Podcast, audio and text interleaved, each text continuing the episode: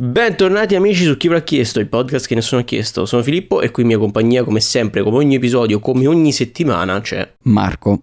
Oggi parleremo di Barbie, cloni, cloni di Barbie, cloni di cloni e Barbie cultisti di cloni. Barbie cultista sarebbe un ottimo modello di Barbie. Eh, ba- Barbie cultista e Barbie cultista culturista e sarebbe molto strano, un, un mix incredibile e magico, sicuramente molto Barbie, ma...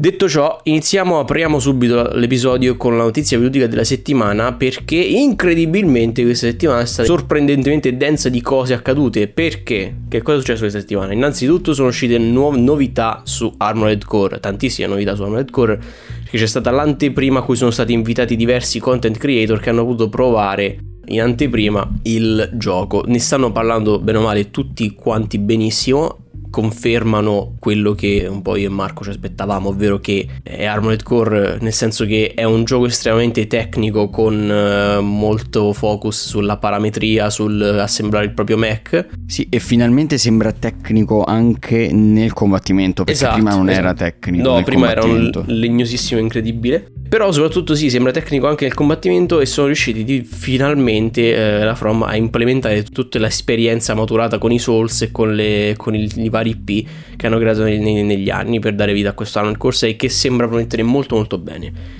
Non ne parliamo ancora in modo abbastanza estensivo perché eh, insomma non è perché uscito. tanto ne parleremo quando uscirà perché ce lo giocheremo. Esattamente.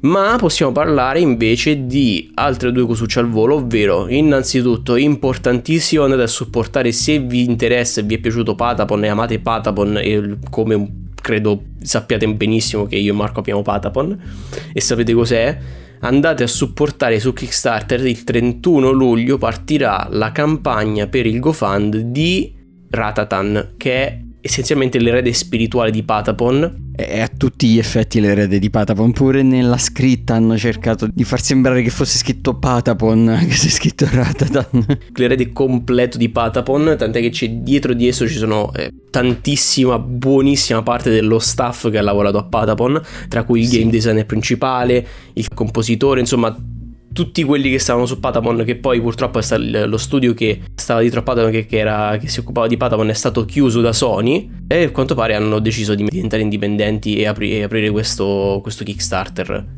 andate a supportarlo se vi interessa, noi sicuramente lo faremo. Sì, a me è esploso il cuore quando Phil mi ha mandato il trailer di questo gioco. Io aspettavo un sequel con pochissime speranze. Eh. Sì, era diventato un po' un meme ricorrente. Io che dicevo a Marco: Guarda, Marco, è uscito il nuovo Patapon. E in realtà non era mai vero. Adesso gliel'ho potuto mandare davvero. È il nuovo Patapon, davvero. Eh, sono stato molto lieto di questa cosa. Quindi supportate Ratatan se vi interessa. Supportate anche una, un'azienda un po' meno indie, cioè la Square Enix, perché eh, il, ieri oltre a questo big annuncio di Nathan importantissimo, c'è stato un altro big annuncio al FanFest di Final Fantasy XIV. Ebbene sì, sono tornato di nuovo a Final Fantasy XIV perché è stata annunciata la nuova espansione Dawn Trail. Che, beh, in realtà è stato un trailer e basta, quindi non è che sia stato anticipato chissà cosa, però sembra molto molto fighissima, se vi può interessare andate a dare un'occhiata, soprattutto porta con sé il tanto agognato e tanto necessario eh, aggiornamento grafico dell'engine e di, alti, di altre cose, di altri aspetti tecnici e sistemistici di cui aveva estremamente bisogno il gioco. Quindi, tantissime notizie, tantissime cose di cui potremmo discutere, ma non ci dilunghiamo oltre. E, perché... No, in realtà ne aggiungo un'altra. Sì, a sorpresa, va bene. Perché è stato fatto vedere un trailer di Path of Exile 2 alla ExileCon. È vero, è vero, c'è stata l'ExileCon di che, che io ho completamente ignorato, dimmi pure cosa è accaduto perché io non ho idea. È stato fatto vedere un trailer di Path of Exile 2, bellissimo, sembra veramente stupendo, sembra ai livelli, anche a livello tecnico, di Diablo 4, se non meglio. Probabilmente lo diventerà meglio perché uscirà l'anno prossimo, perché è stata annunciata anche la, la closed beta per l'anno prossimo che mm. sarà il 7 giugno del 2024, quindi ci toccherà ancora aspettare tanto, sicuramente però tutti gli appassionati di Path of Exile e più in generale del genere degli action RPG saranno molto contenti. Andate a vedere il trailer, è solo un piccolo assaggio di quello che sarà Path of Exile 2, però molto bello. Sì, anche perché avevo visto recentemente che Diablo 4 aveva preso delle direzioni non molto gradite da, da, da chi aveva comprato il gioco con le stagioni e i cambiamenti effettuati.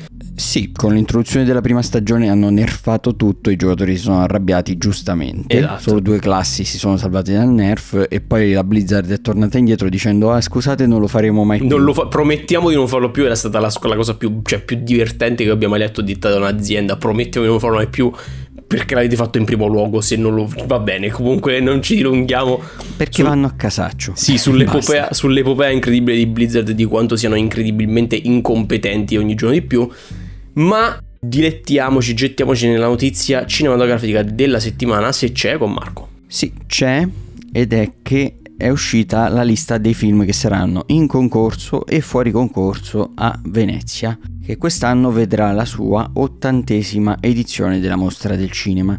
E ci sono nomi veramente grandi e importanti sia tra i film in concorso che fuori concorso, perché in concorso vediamo ad esempio Adagio di Stefano Sollima, vediamo Dogman di Luc Besson, vediamo Ferrari di Michael Mann, Vediamo Io Capitano di Matteo Garroni, poi vediamo anche il film di Bradley Cooper, Maestro, vediamo Yorgos Lantimos con Poor Things e Sofia Coppola con Priscilla e David Fincher con The Killer, ma ce ne sono tanti altri. Non starò a farvi la lista completa, già questi sono veramente tanti e sono nomoni. Fuori concorso ci sono anche Woody Allen, e c'è un regista molto apprezzato nei film underground che è Quentin Dupieux che ha fatto conoscere la nostra ascoltatrice Lisa con un film che si chiama Rubber, un film su una, uno pneumatico che ha dei poteri paranormali. Fortissimo, è il pneumatico più forte della Terra, proprio perché è l'unico che c'ha, cioè, è senziente. È un regista pazzo che vi consiglio di recuperare qualcosa di suo. Bene, quindi si preannuncia un'edizione della Mostra del Cinema di Venezia veramente ricca, veramente ricca. Mm. E quindi valutate se potrebbe essere un'opportunità quest'anno per andare a vedere qualche film lì. I prezzi sono alti dei biglietti, eh. Sì, sono una trentina di euro per andare a vedere le proiezioni in sala a biglietto, a meno che non comprate l'abbonamento che costa mille mille. Eh, credo sui circa 200 euro. Minchia. Però se siete veramente avanti al cinema, una volta nella vita si può fare. Si dovreste andare, sì, sì, sì, sì. Bisogna andare a vedere assolutamente un, almeno una volta nella vita la mostra di Venezia, cinematografica di Venezia, ma io non potrò mai farlo per, per adesso, forse magari in futuro quando avrò il tempo e il, le risorse economiche necessarie. Ma ora che abbiamo parlato della notizia cinematografica della settimana, adesso possiamo parlare del trailer della settimana. Trailer della settimana perché dobbiamo parlarvi per forza del trailer che è uscito della nuova stagione di Castlevania, che uscirà per Netflix. Uscirà il 28 settembre Castlevania Nocturne ed è de facto la nuova stagione della serie di Castlevania che aveva avuto tantissimo successo su Netflix. È animata dagli stessi che, che hanno animato Blood of Zeus e altre serie per Netflix, con alcune con più, alcune con meno successo, però in generale il, il loro livello qualitativo è molto molto alto e si vede anche da questo trailer e racconterà le vicende, la storia di Richter Belmont. Richter Belmont che se non conoscete la, la, la Deep Lore di Castlevania è uno degli eredi di Trevor che stava nella, nel, nelle prime quattro molto molto molto molto più in là tipo si parla di 300 anni dopo l'ultima stagione e avverrà questa storia di Castlevania durante praticamente la rivoluzione francese camminata durante la rivoluzione francese. Ovviamente con il twist che a quanto pare i nobili francesi sono vampiri e vogliono distruggere la ribellione succhiando il sangue a tutti i ribelli. Per me è storicamente accurato. Storicamente è, assolutamente è così. è, era, era assolutamente così, lo sappiamo benissimo tutti quanti. E niente, anima, sembra animata benissimo, sembra la storia molto molto molto ganza, molto figa e mm, mi aspetto che segua un po' le orme delle, delle prime quattro stagioni che riesca forse, anzi probabilmente, a spingermi a effettuare di nuovo un abbonamento brevissimo per Netflix, dato che ormai sono abbastanza contrario visto che porta... No, ma ci sta abbonarsi una volta ogni tanto per recuperarsi le cose belle uscite e poi annullare l'abbonamento. Sì, sì, cioè, sì, sì. Lasciare l'abbonamento sempre lì attivo per poi non sfruttarlo non ha molto senso. Il problema, il problema, è che appunto Netflix dovrebbe vivere di originals che spingano le persone a tenere acceso l'abbonamento per uh, seguirli. Certo. Il problema è che se, se, mi fai una cosa fatta bella ogni 4-5 mesi, eh, io ti, mi, mi, ti abbono una volta ogni 4-5 mesi. Eh, ma infatti il modello è la quantità per Netflix, per tenerti lì, più che la qualità. Poi eh. ogni tanto c'è anche la qualità. Va bene, va bene, va bene. E quindi niente, Castlevania, seguia, se, seguiatelo, seguitelo e seguiamolo. Ma dato il trailer della settimana, possiamo gettarci a braccia aperte verso le rubriche del podcast, iniziando dalla rubrica, come ben sapete, del Mugio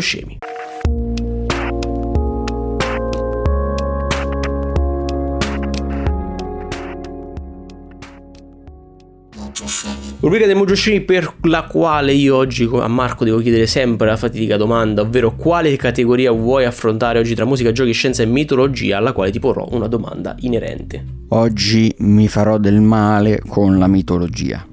Oh, oggi ti fai del male con la mitologia. La domanda mitologica di questa settimana è breve ma intensa perché se non la sai non la sai, se la sai la sai, se non la sappi la sappi. Non la sai, salla. Esalla. Chi è il dio greco della medicina. Asclepio, Ippocrate, Medicum o Ade? Allora, vado abbastanza a colpo sicuro ma solo per una cosa, perché esiste il giuramento di Ippocrate e spero che sia quella la risposta giusta. Ah, quindi giustamente ti basi. Sì, perché è quello il giuramento che fanno i medici quando Certo. Diciamo, cominciano a medicare. Quando giurano di non usare la loro conoscenza medicinale per fare del male. E quindi vai, vado con Ippocrate. Marco va con Ippocrate e la risposta della settimana di Marco a riguardo è sbagliata. È caduto nel mio tranello malefico perché Ippocrate eh, sì, cioè, insomma, io avrei seguito esattamente la stessa logica che ha utilizzato Marco. Io, infatti. Beh, gli altri nomi non mi dicevano niente, esatto. quindi sono andato per i Esattamente, contro ogni aspettativa, il dio greco della medicina è Asclepio. Che non... quello, che, quello che mi sembrava più inventato esatto, di tutti. Esattamente. Esattamente.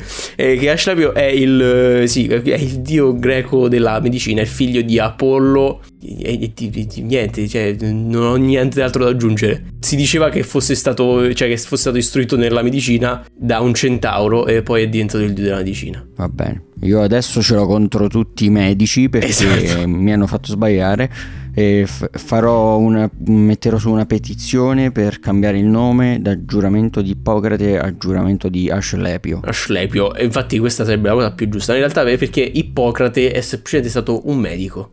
Era un medico.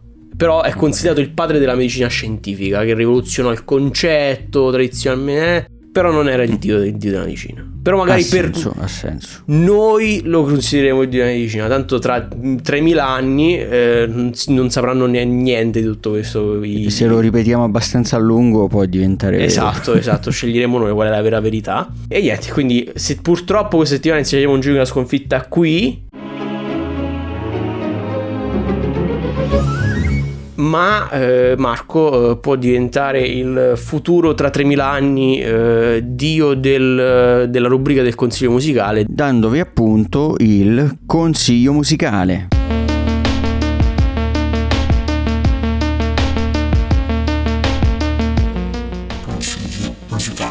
E quest'oggi voglio consigliarvi una band che probabilmente conoscerete tutti, quindi è un consiglio un po' diciamo banale, diciamo, banale. quest'oggi. Però lo, lo sfrutto anche per parlare un po' di qualcosina. Ci sta, ci sta. Legato ai live. Perché quest'oggi voglio consigliarvi un album dei Muse che è Absolution. Perché vi consiglio quest'album dei Muse e non altri? Perché è l'album con cui li ho cominciati ad ascoltare.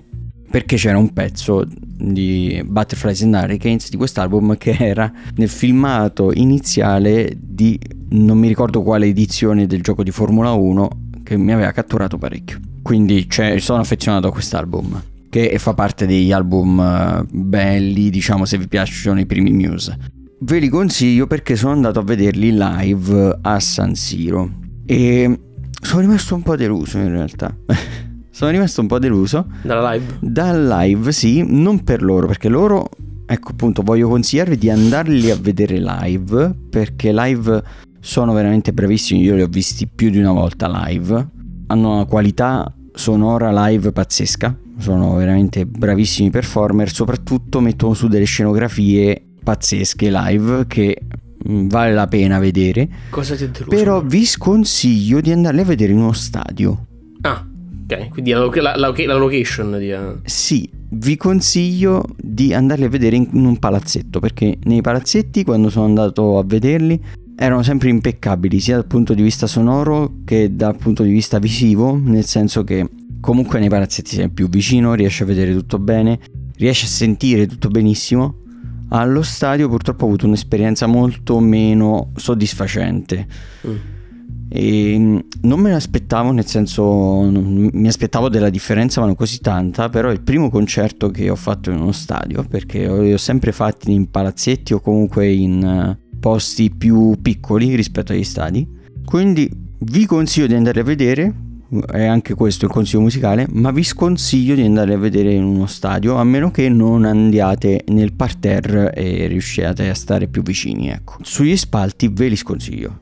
È un po' un, un consiglio globale, nel senso questo del, dell'evitare gli stadi per i concerti. Sì, secondo me non sono un luogo così adatto ai concerti, ma effettivamente non sono posti pensati per i concerti. Mm-hmm. Siccome sono una persona abbastanza fissata con il sonoro e quando vado ai concerti cerco di piazzarmi, Vabbè, proprio sì. vedo come sono eh, posizionate le casse quando sono sul parterre e cerco di mettermi nel punto preciso dove penso di poter sentire meglio sia i bassi che, le, che gli acuti. Sì, vabbè, poi cioè, comunque vai, vai, la ragione in primis per cui ci vai è appunto musicale, quindi ha anche senso. Mm.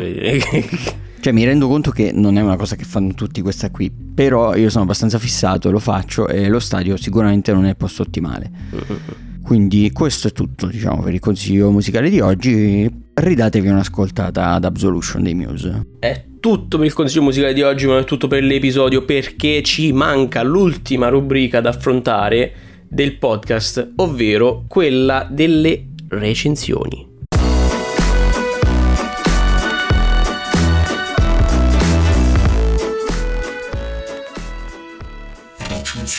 Rubrica per la quale io come sempre, come ogni singola settimana, come, o meglio, come la maggior parte delle settimane, purtroppo non sono riuscito a recuperare nulla perché questa settimana è stata, come vi ho detto, particolarmente densa di news videoludiche e sono stato essenzialmente fissato a recuperarmi tutti gli eventi eh, inerenti al mondo del videobalocco, ma soprattutto eh, di Final Fantasy XIV. Comunque, non ho potuto giocare a granché, quel poco che ho giocato l'ho giocato sui, sui titoli confi, eh, non mi sono sicuramente visto qualche, qualche film, vivo una vita molto mondana, ma Marco invece come ogni settimana mi soccorre sotto questo punto di vista perché so che ha da portare tantissime robette.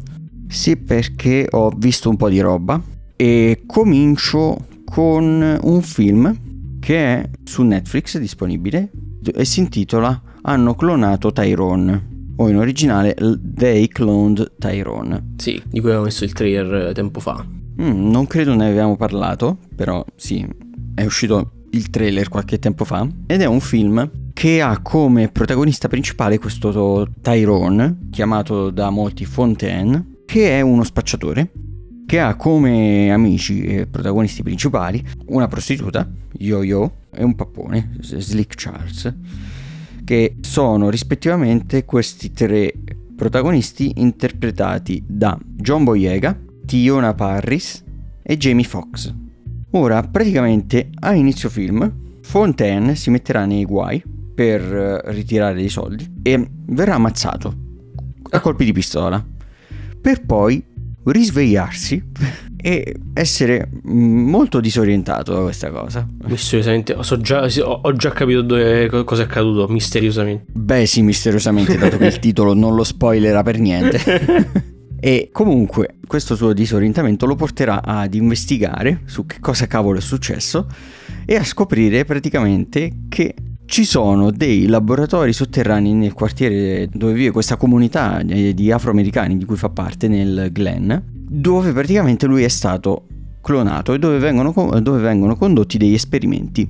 Questo è l'incipit, non voglio dirvi di più Perché il film è molto basato sulla storia, cioè nel senso piano piano si eh, arriva a scoprire che cavolo sta succedendo in questo quartiere e è questa la, la bellezza del film. Perché mm-hmm. allora il film ha un umorismo che è molto slapstick, eh, il personaggio su cui si basa tutto o quasi l'umorismo è il personaggio di Jamie Foxx. Poi ci sono anche battute molto basate sull'umorismo nero, diciamo, ma non inteso come black humor, inteso come quello degli afroamericani. Però, dicevo, il film è molto basato sullo scoprire piano piano quello che succede perché la trama, ed è una cosa che mi ha deluso un po', va avanti molto a Deus Ex Machina su Deus Ex Machina. Ah, buon vecchio. I protagonisti subiscono un po' e, e scoprono molto casualmente le cose. Quindi è pieno di soluzioni semplici, diciamo, per mandare avanti la trama.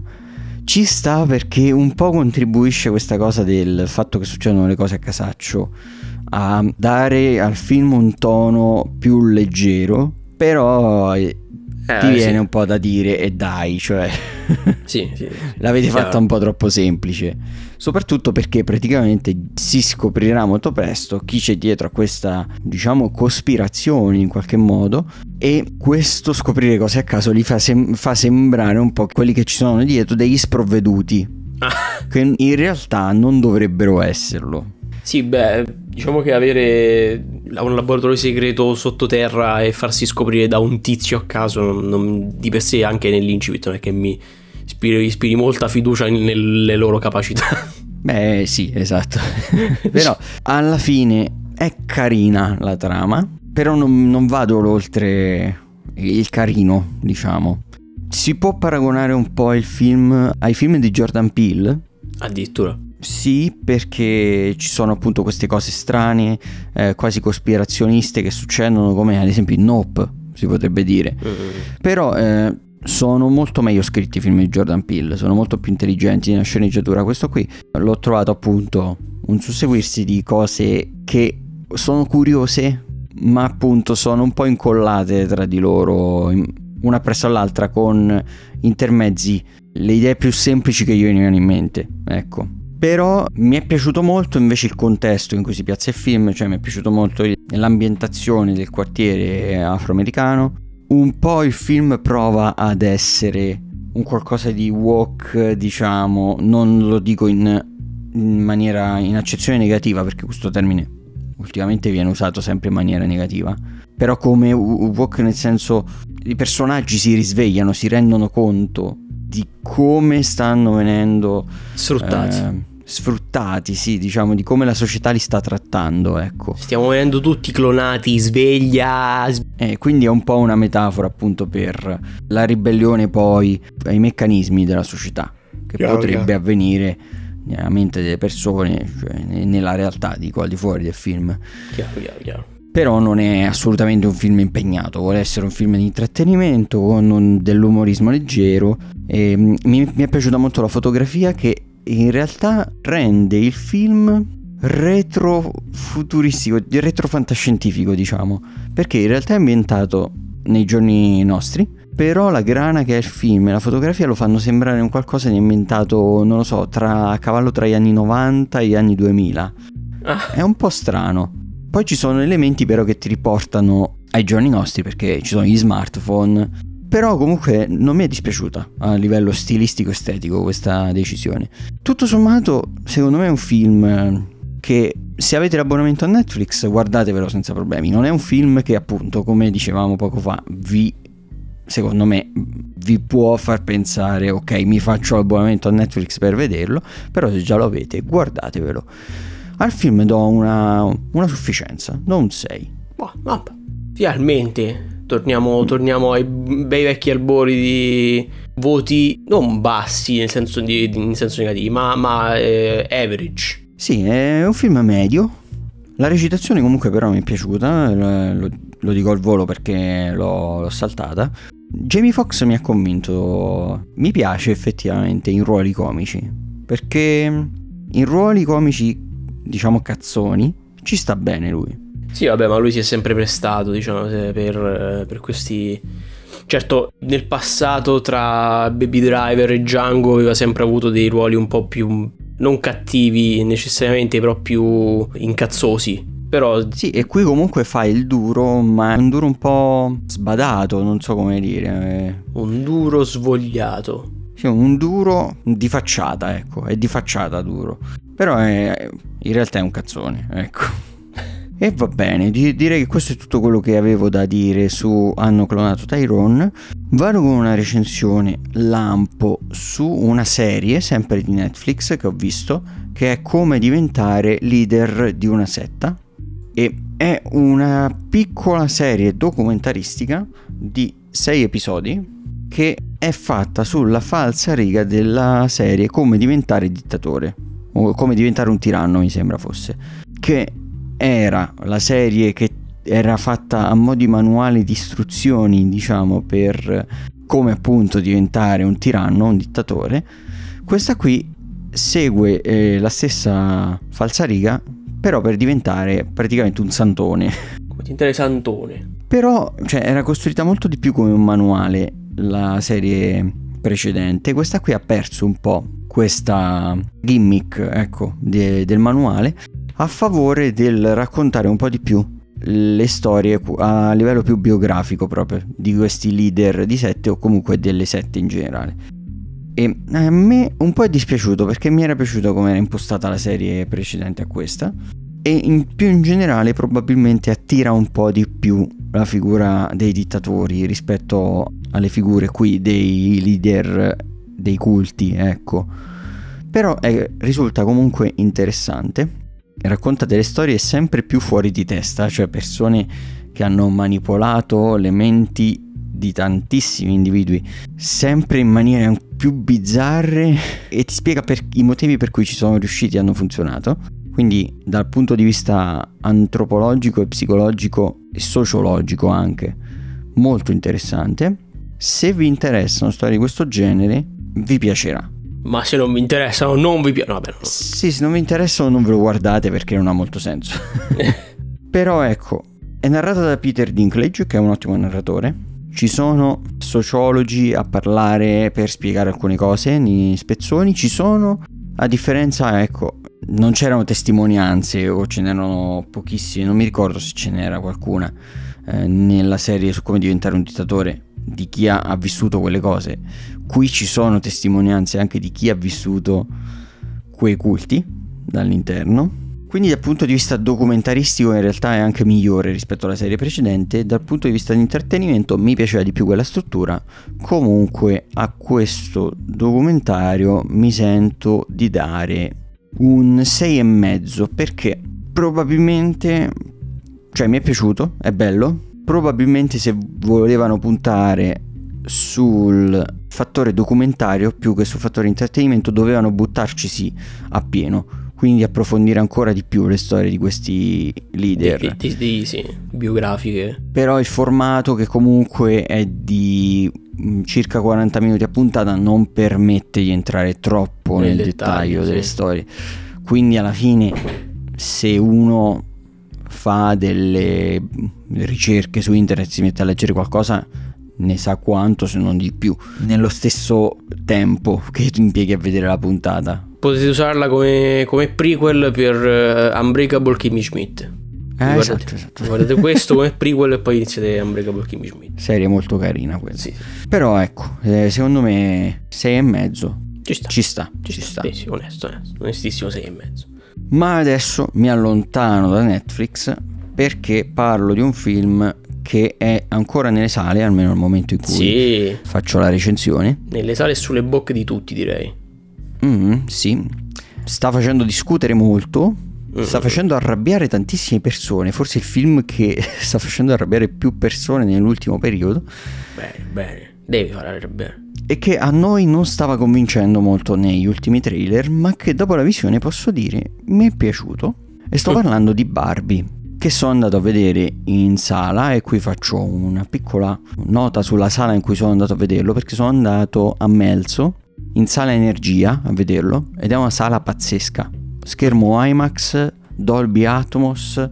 Barbie a livello tecnico non l'ha sfruttato benissimo la sala però ci voglio andare a vedere qualche film capace di sfruttarla a livello tecnico. Se riesco ci andrò a vedere Oppenheimer, appunto, sì. Mm-hmm. E, e, poi ve ne parlerò di nuovo. Però cinema veramente bello. Quindi se vi capita siete lì nella zona, eh, beh, probabilmente mini, già lo conoscete. Ma... Mini, mini censione per il, per il cinema di mezzo. Sì, è un cinema che vale la pena farsi un po' di strada per andare lì a vedere un film. Ecco. Insomma, questo Barbie. Oh, questo Barbie. Provo a dirvi l'incipit. Sulla storia voglio spoilerare veramente poco. Ma l'incipit è: ci sono Barbie, le Barbie e i Ken nel Barbie World. E tutto va benissimo in questo mondo che è proprio il mondo utopico di Barbie. Sì, utopico di Barbie, esatto. Con. Eh, eh, le case di Barbie, le macchine di Barbie e tutto è, è tipo il paradiso mondo dei sogni in cui tutto va benissimo e vivono una vita proprio come se la potrebbero immaginare le bambine che giocano con le Barbie. La Qui. più grande preoccupazione è, cosa, è, cosa, indossare. Sì, e poi non è neanche così, cioè è proprio facile per loro scegliere cosa indossare, quindi neanche quei problemi per dire. A un certo punto, la Barbie protagonista, che è quella interpretata da Margot Robbie, comincia a pensare alla morte, comincia a avere pensieri di questo genere e scoprirà che per tornare alla normalità, non avere più questi pensieri e risolvere un po' questa situazione, dovrà dirigersi verso il mondo degli umani. Mondo vero! Per andare a cercare la bambina che giocava con lei, nello specifico, e risolvere la situazione. Non vi dico qual era il problema, non vi spoilerò nient'altro. Basta, mi fermo qui a livello di trama. L'accompagnerà comunque Ken. Ma, ma queste sono tutte cose che si vedevano dal trailer, quindi mm mi spingo fino a qui e non vado oltre. Allora, il film è diretto da Greta Gerwig, che ha anche scritto la sceneggiatura insieme a suo marito Noah Baumbach. E dimmi tu da quale aspetto vuoi che io parta. Facciamo così, così mi semplifichi un po' il lavoro.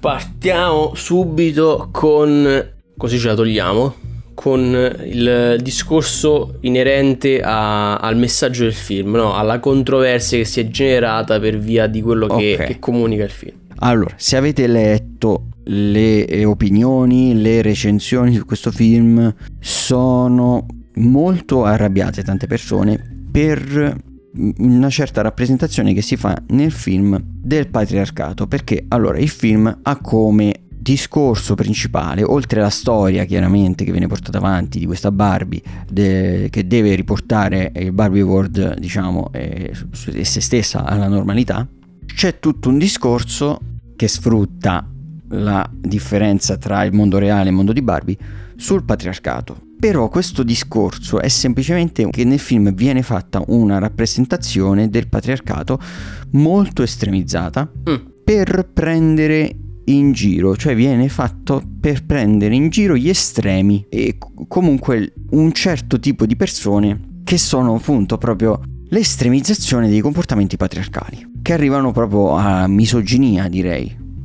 Ok. Quindi tanti stanno arrabbiando perché questo film porta solo questa rappresentazione, tanti stanno arrabbiando perché viene fatta una certa rappresentazione degli uomini appunto estrema viene rappresentato l'uomo appassionato di motori, di sport, che pensa solo a bere birre, cose così nel senso.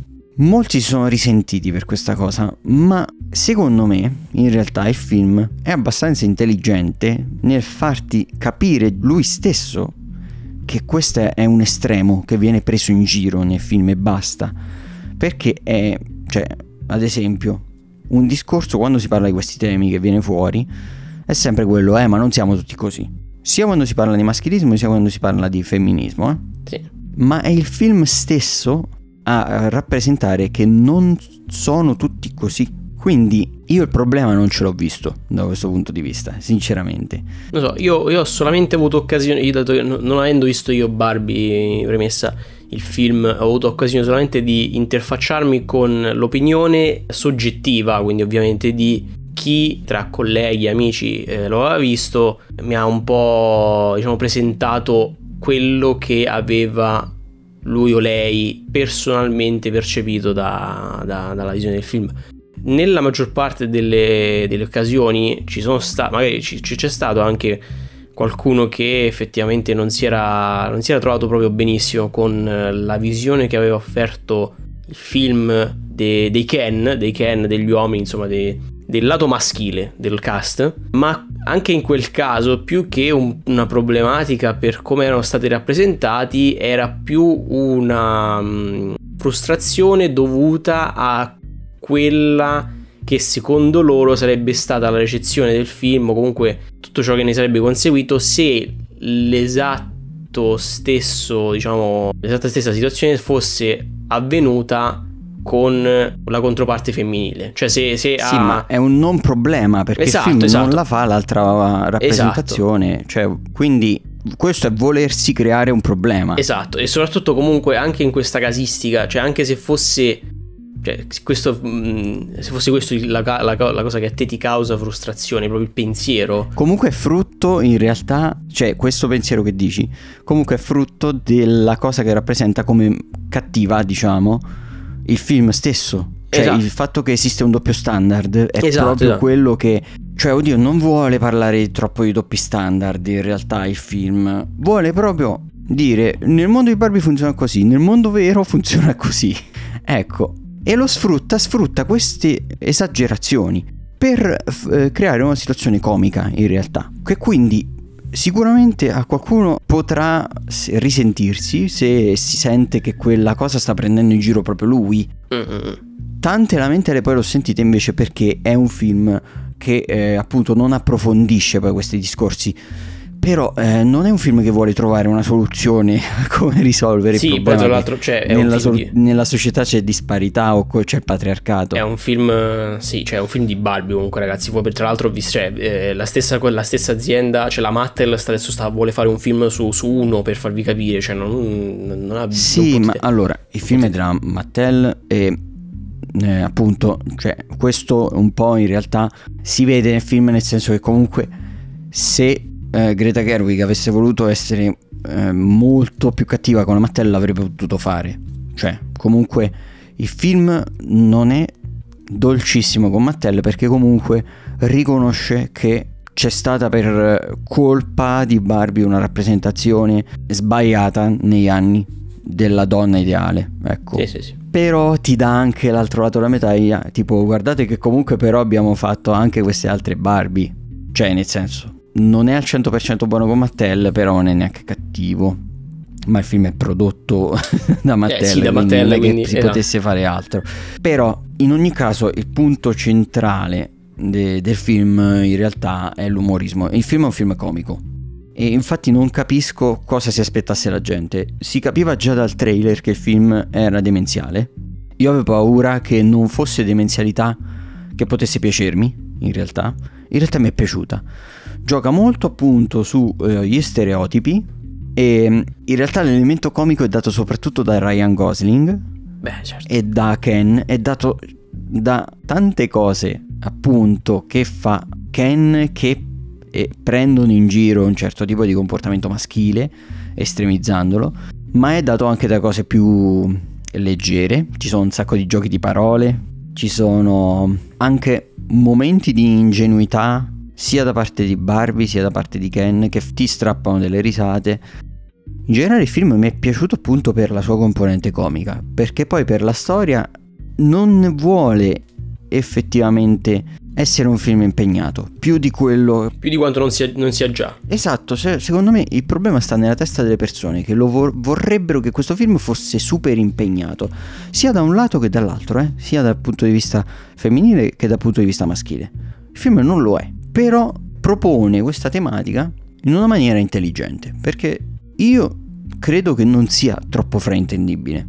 Chiaramente qualcuno lo fraintenderà comunque, però secondo me non c'è troppo spazio per il fraintendimento. È ovvio che prenda in giro degli estremi, da un lato e dall'altro, e quindi per me c'è poco spazio per il risentimento, ecco. Problema secondo me dal punto di vista della sceneggiatura nel film sta nella parte finale, perché nella parte finale c'è un pezzo che ricorre un po' a dei discorsoni, anche abbastanza retorici, per andare a concludere il film. E lì ci ho visto un po' lo zampino di Mattel, secondo me. E forse il film si poteva concludere qualche minuto in anticipo. Mm. Però tutto sommato il film mi è piaciuto. Per l'umorismo, il film mi ha fatto ridere, mi ha divertito. Il film ha un'ottima colonna sonora. Anche, anche la colonna sonora vuole essere divertente perché è molto, vabbè, autoreferenziale eh, per ah, Barbie, beh, certo. diciamo. E Barbie e Ken. E quindi, non lo so, eh, mi, è piaci- mi, è piaciuto molto dal punto di vista anche de- della scenografia e dal punto di vista dei costumi perché eh, riescono veramente a farti entrare in questo mondo del Barbie World e secondo me eh, Ryan Gosling è un fenomeno in questo film mi ha fatto veramente ridere tantissimo è estremamente nella parte come anche Margot Robbie mm-hmm. in generale ottima recitazione vabbè vabbè dai Quindi io non ho trovato molti difetti a questo film no no no, no, no. mi sembra, sembra che a 360 sia stato ben gradito. Che voto gli diamo a questo Barbie? Guarda, io gli do un 8,5. L'ho mm. molto gradito. Mm-hmm. Secondo me le persone ci dovrebbero andare un po' più leggere. leggere. Tanti, sì. la mia impressione è che tante, tante persone gli siano andate prevenute e che si aspettassero da questo film chissà quale anche autorialità. E secondo me è un buon film di intrattenimento mm. che vuole comunque punzecchiare, ecco, punzecchia senza fare un, un, saggio sulla nostra società. Però, senza prendere una posizione. Sì, però pu, pu, la posizione forse la prende. Mm. Ed è effettivamente un film femminista. Ok, vabbè, questo è abbastanza... Ma che vuole parlare di come le donne si sentono. Non vuole, non vuole andare a fare altro, secondo me. Quindi punzecchia sicuramente un certo tipo di persona, ma basta. Vabbè, vabbè, eh. vabbè. Ci sta, ci sta. Un 8 e mezzo. Un 8 e mezzo roseo. Un 8 e mezzo roseo che purtroppo verrà, per, verrà recepito in maniera molto altalenante a causa delle aspettative ma che sì, sono ma so create. che tantissimi non saranno d'accordo con me perché lo, lo sto vedendo come è recepito. Magari tanti altri saranno d'accordo. Il film secondo me è un buon film. Eh, e, e secondo me diventerà un cult. Va bene, va bene, va bene. Allora, con Barbie cult potenziale, possiamo chiudere l'episodio di questa settimana, ma non prima di avervi ricordato le solite cose. Yes, ovvero che il podcast si chiama Chi ve l'ha chiesto per un motivo, cioè che potete richiederci quello che vorreste sentire recensito nei prossimi episodi e noi vi accontenteremo rispondendo così anche alla domanda chi ve l'ha chiesto perché ci avrete chiesto voi di cosa parlare. Per farlo potete contattarci su tutti i nostri social di cui troverete il link in descrizione e che sono il nostro profilo Instagram chi ve l'ha chiesto podcast tutto attaccato, il nostro server Discord dove potete entrare se volete avere un contatto un po' più diretto con noi, giocare con noi qualcosa, chiacchierare un po' e così via, il nostro canale Telegram dove potete entrare se volete ricevere una notifica ogni volta che ci sarà un nuovo episodio disponibile o una notizia importante da comunicarvi e il nostro profilo X no, non è vero non, non, non ci mettiamo sui social del muschione. Del muschione selvaggio. Però troverete il link alla playlist dei consigli musicali di chi ve l'ha chiesto dove ci sono tutti i consigli raccolti, presenti, passati e futuri e quelli dei prossimi episodi li troverete lì con quasi una settimana di anticipo rispetto alla loro uscita. Quindi aggiungetela sul vostro Spotify e consigliate il nostro podcast alle Barbie, ai Ken e anche a tutti gli altri.